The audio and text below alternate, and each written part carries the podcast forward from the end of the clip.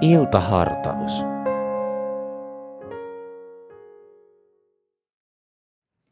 Tämä on Helsingin kansanlähetyksen iltahartaus. Tänä iltana iltahartautta pitää Saara Karttunen.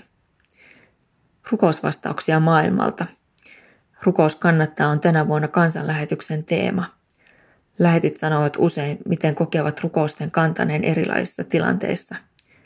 Tänä iltana jaan parin lähetin kokemuksia siitä, miten rukous kannattaa ja miten rukoukset kantavat. Seurakuntatyössä Pietarin Jaanin seurakunnassa oli alussa erilaisia vaikeuksia, Lilian Keskinen kertoo. Pari kertaa kävi niin, että kun tiesin etukäteen olevani menossa vaikean keskustelutilanteeseen, niin pyysin asian puolesta muutamilta ystäviltä Suomesta ja Virosta esirukousta.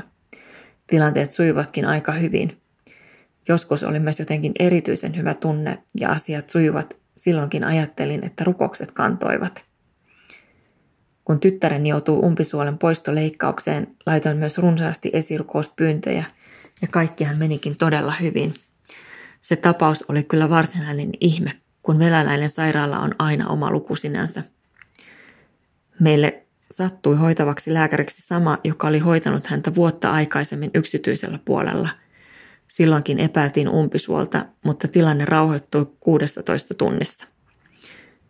Ilman tuttua lääkäriä olisi A tyttäremme ollut huonolla kielitaidolla huomattavasti vaikeampi olla yksin sairaalassa, ja B, häntä ei olisi päästetty kotiin suomalaisella systeemillä toisena päivänä leikkauksesta. Venäläisen systeemin mukaan olisi pitänyt kykkiä sairaalassa kymmenen päivää.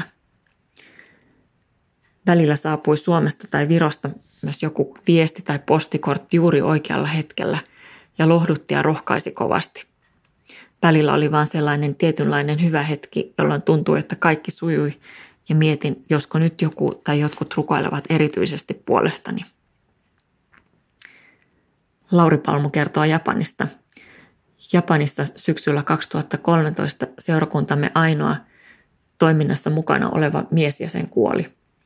Rukoilin, että voi Herra, lähetä joku muu mies tänne – Seuraavalla viikolla erään seurakuntalaisen aikuinen poika ilmoitti, että hän haluaisi siirtää kirjansa meidän seurakuntaan. Hän oli perheensä kanssa painut säteilyä Fukushiman ydinvoimalasta ja muutti Itä-Japanista tänne Länsi-Japaniin. Muutaman kuukauden aikana hän oli kiertänyt lähialueen eri seurakunnissa etsien sopivaa hengellistä kotia. Ei kuulemma ajatellut, että äitinsä seurakuntaan liittyisi, mutta niin siinä kuitenkin kävi. Toinen rukousvastaus sattui raamattupiirissä. Pitkään siinä oli käynyt vain yksi mies. Olin päättänyt lopettaa piirin kokonaan tai ainakin pistää sen toistaiseksi tauolle. Lähetä Herra edes yksi lisää. Ja heti seuraavalla viikolla eräs ei-kristitty kirkon lähellä oleva mies halusi opiskella raamattua ja alkoi osallistua näihin keskiviikkoillan raamattupiireihin. Nyt enimmillään piirissä on ollut kuusi miestä ja yksi nainen minun lisäkseni – 6-7 vuotta tämän ensimmäisen rukousvastauksen jälkeen. Rohkaiskon nämä rukoilemaan lähettien lähetystyön ja toinen toistemme puolesta.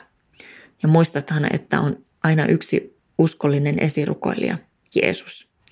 Roomalaiskirjassa sanotaan luvussa kahdeksan, jakeessa 33 ja 34.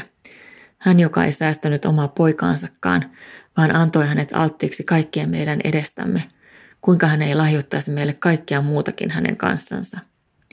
Kuka voi syyttää Jumalan valittuja? Jumala on se, joka vanhurskauttaa.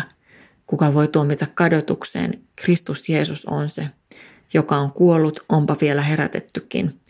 Ja hän on Jumalan oikealla puolella ja hän myös rukoilee meidän edestämme. Ohjelman sinulle tarjosi Helsingin evankelisuterilainen kansanlähetys. Katso lisää kansanlähetys.fi kautta Helsinki ja tule mukaan.